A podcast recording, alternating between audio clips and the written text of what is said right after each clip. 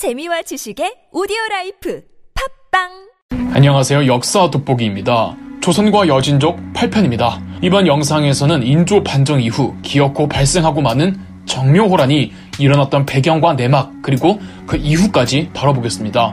누르하치가 죽고 그의 뒤를 이은 홍타이지는 무시무시한 사람이었습니다. 즉위하자마자 누르하치 때보다 더 막강한 부족 권력을 통합해냈습니다. 후금의 구조는 8기군이라고 불리는 8개의 조직으로 구성되어 있는데 누르하치는 원래 후계를 8기군 중 유력한 기수들의 공동 통치를 하도록 했으나 홍타이지가 이를 무시하고 권력을 독점했던 거였습니다. 홍타이지는 반드시 자기 아버지가 못다 이룬 꿈, 바로 만리장성 이남까지 내려가는 게 목표였습니다. 누르하치가 요동까지만 장악하고 만리장성 안쪽으로 들어가려다가 영원성의 원숭원한테 막혔잖아요. 자, 홍타이지 입장에서는 정말 혼신의 힘을 다해 명나라와의 전쟁에 모든 걸 다 투입하려면 다른 건 생각해서는 안 되고 병력도 많이 필요합니다. 그런데 홍타이지의 후금이 지금 지리적으로 좌우에 골칫거리들이 있습니다. 하나는 몽골, 하나는 조선. 누르하치의 경우 외교로 조선을 달래려고 했지만 홍타이지는 무력으로 조업해야 조선이 우리 걸 절감할 거라고 생각했습니다.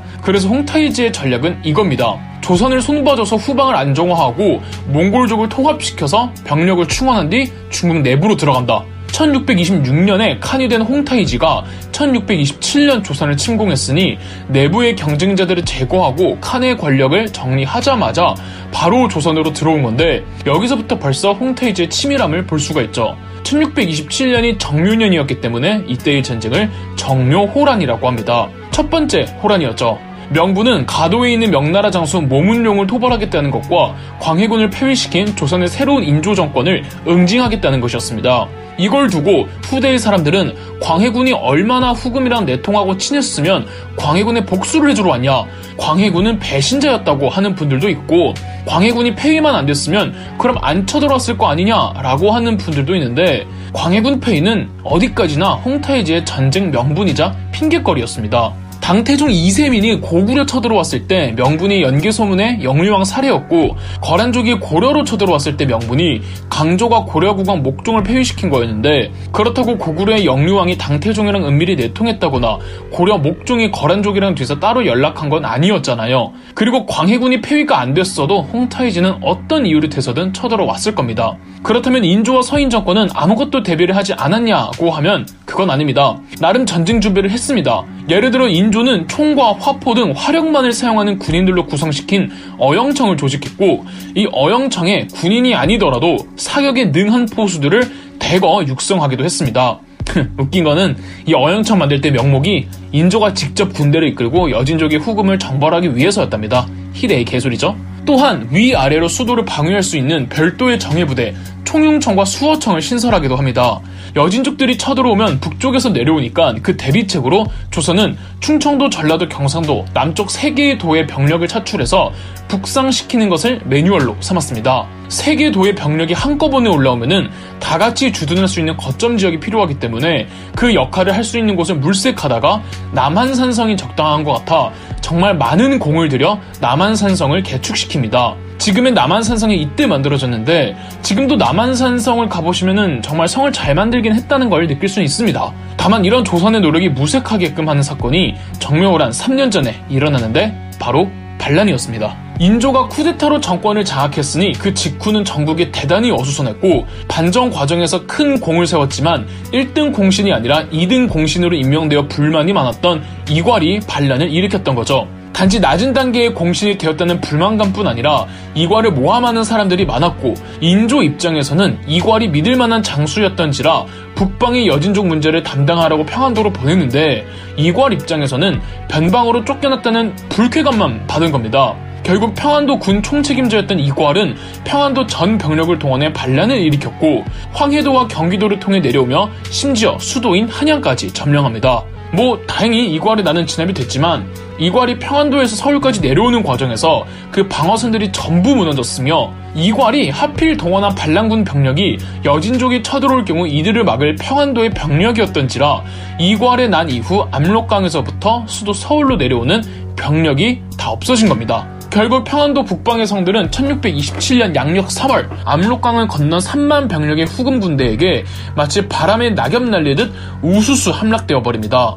홍태지가 직접 출병하지는 않았고 후금 내에서 마찬가지로 조선에 대해 강경론자였던 그의 사촌 아민이 군대를 이끌었습니다. 3월 1일 한반도 북쪽 국경의 GOP 같은 곳인 의주의 백마산성이 함락되었고 그 바로 다음 날인 3월 2일에 정주의 능한산성이 함락되었습니다. 의주와 정주 사이가 80km 정도 되거든요. 80km를 사이에 둔 두 개의 큰 성이 단 하루 만에 함락된 거니까 감이 좀 오시나요? 하루 만에 1차 방어선이 무너지고 일주일 정도 지난 3월 8일 청천강에서 2차 방어선의 핵심 역할을 하던 안주도 무너졌습니다.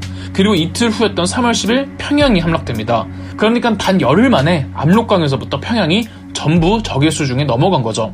그리고 며칠 후면 황해도까지 넘어갑니다. 마지막 방어선은 개성만 남겨놓은 상황에서 사태의 심각성과 조선 국방력의 허실을 그제서야 파악한 인조는 일단 강화도로 피신을 가고 임진왜란 때의 전례를 따라 세자였던 소현세자가 남쪽 지방에서 군대를 모집합니다. 그런데 이렇게 빨리 후금의 군대가 내려온 걸 보면 북방의 조선 군사력들을 완전히 무장해제를 시키진 못했던 것 같아요. 평안북도 철산군에 용골산성이 있습니다. 옛날 고려시대 때 강동 육주 중 한 곳인데 정봉수 장군이 을병을 모집해서 후금에 붙어먹은 조선 관리들을 처단하고 용골산성에서 후금의 일부 부대와 맞서 싸웁니다. 그리고 포로가 된 조선 백성 천여 명을 구출해내죠.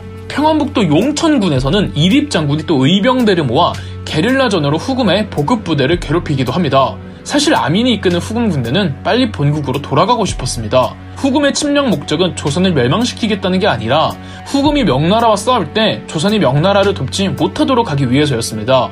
그러니까 조선 정부가 명나라를 돕지 않겠다는 약속만 있으면 돌아가도 됐다는 거죠. 아민의 후금 군대는 황해도에 머물면서 강화도로 피난 간 조선 정부와 광화 회의에 들어갔습니다. 3월 말부터 4월 초까지 회의는 진행되었고 아민의 후금 군대가 철병하는 대신 후금과 조선은 형제국이 되며 처음에 후금은 조선에게 같이 명나라를 칠 것을 요구했으나 조선 정부가 그건 참아 안 된다고 해 조선은 명나라를 적대하지 않되 명나라를 도와주지도 않겠다는 내용으로 합의를 봅니다. 내용은 다 합의를 봤는데 최종적으로 조약문에 명나라 연호가 들어간 것과 조약의 승인이 되려면 유목민족의 관습대로 말의 피를 마셔야 한다는 의식 때문에 뭐 또 문제가 많았는데 어찌어찌 잘 뭐 해결은 됩니다. 이 광화를 맺는 과정에서 예전에 사르우 전투에서 항복했던 강홍립이 조선 정부로 돌아와 강홍립이 중재를 또 많이 해줍니다. 압록강을 건너 시작된 전쟁에서 조선 정부와 강화 조약을 맺기까지 2개월이 채 안 걸립니다. 천하의 몽골족이 고려로 쳐들어왔을 때도 그래도 4, 5개월을 버텼는데 말이죠. 이렇게 4월 중순 아민의 후금 군대는 진해 나라로 돌아가는데 귀국하는 과정에서 자기네들 습성이 나와 황해도와 평안도 민간인들을 상대로 끔찍한 약탈을 자행합니다. 포로도 많이 잡혀가고 더 화가 나는 건 후금 군대가 다 철수하고 나서야 가도에 있던 명나라 모문룡이 나와 설쳐대면서 조선 백성들을 무자비하게 학살하고는 그 목을 명나라 베이징에 보내 여진족이라고 속이기까지 한 겁니다. 1627년 4월에서 6월 사이에 이 실록 기록들을 보면은 평안도와 황해도의 조선 관리들이 여진족과 중국인들의 학살과 살인 사건이 너무 자주 일어난다며 조정에 장계를 올린 보고서들이 수두룩합니다. 그런데 조선 정부는 후금이든 명나라든 한마디 항의도 못했습니다. 향후 몇 년간 반강제적으로 함경도 국경지대에서까지 시장이 열려 여진족과 조선 상인들이 왕래하도록 했으며 후금 측의 조선이 살신도 많이 파견합니다. 갈 때마다 포로가 된 한국 사람들의 살려달라는 통곡 소리와 데리고 가달라는 부르짖는 소리로 거리가 가득 찼다고 합니다. 가슴이 너무 아프지만 아직 비극은 끝이 나질 않았고 아직도 정신 못 차린 인조와 서인 정권으로 인해 병자호란이라는 두 번째 전쟁이 벌어집니다. 그럼 역사 돋보기였습니다. 영상 재미있으셨다면 구독과 좋아요, 알림 설정까지 해주시면 감사드리겠습니다.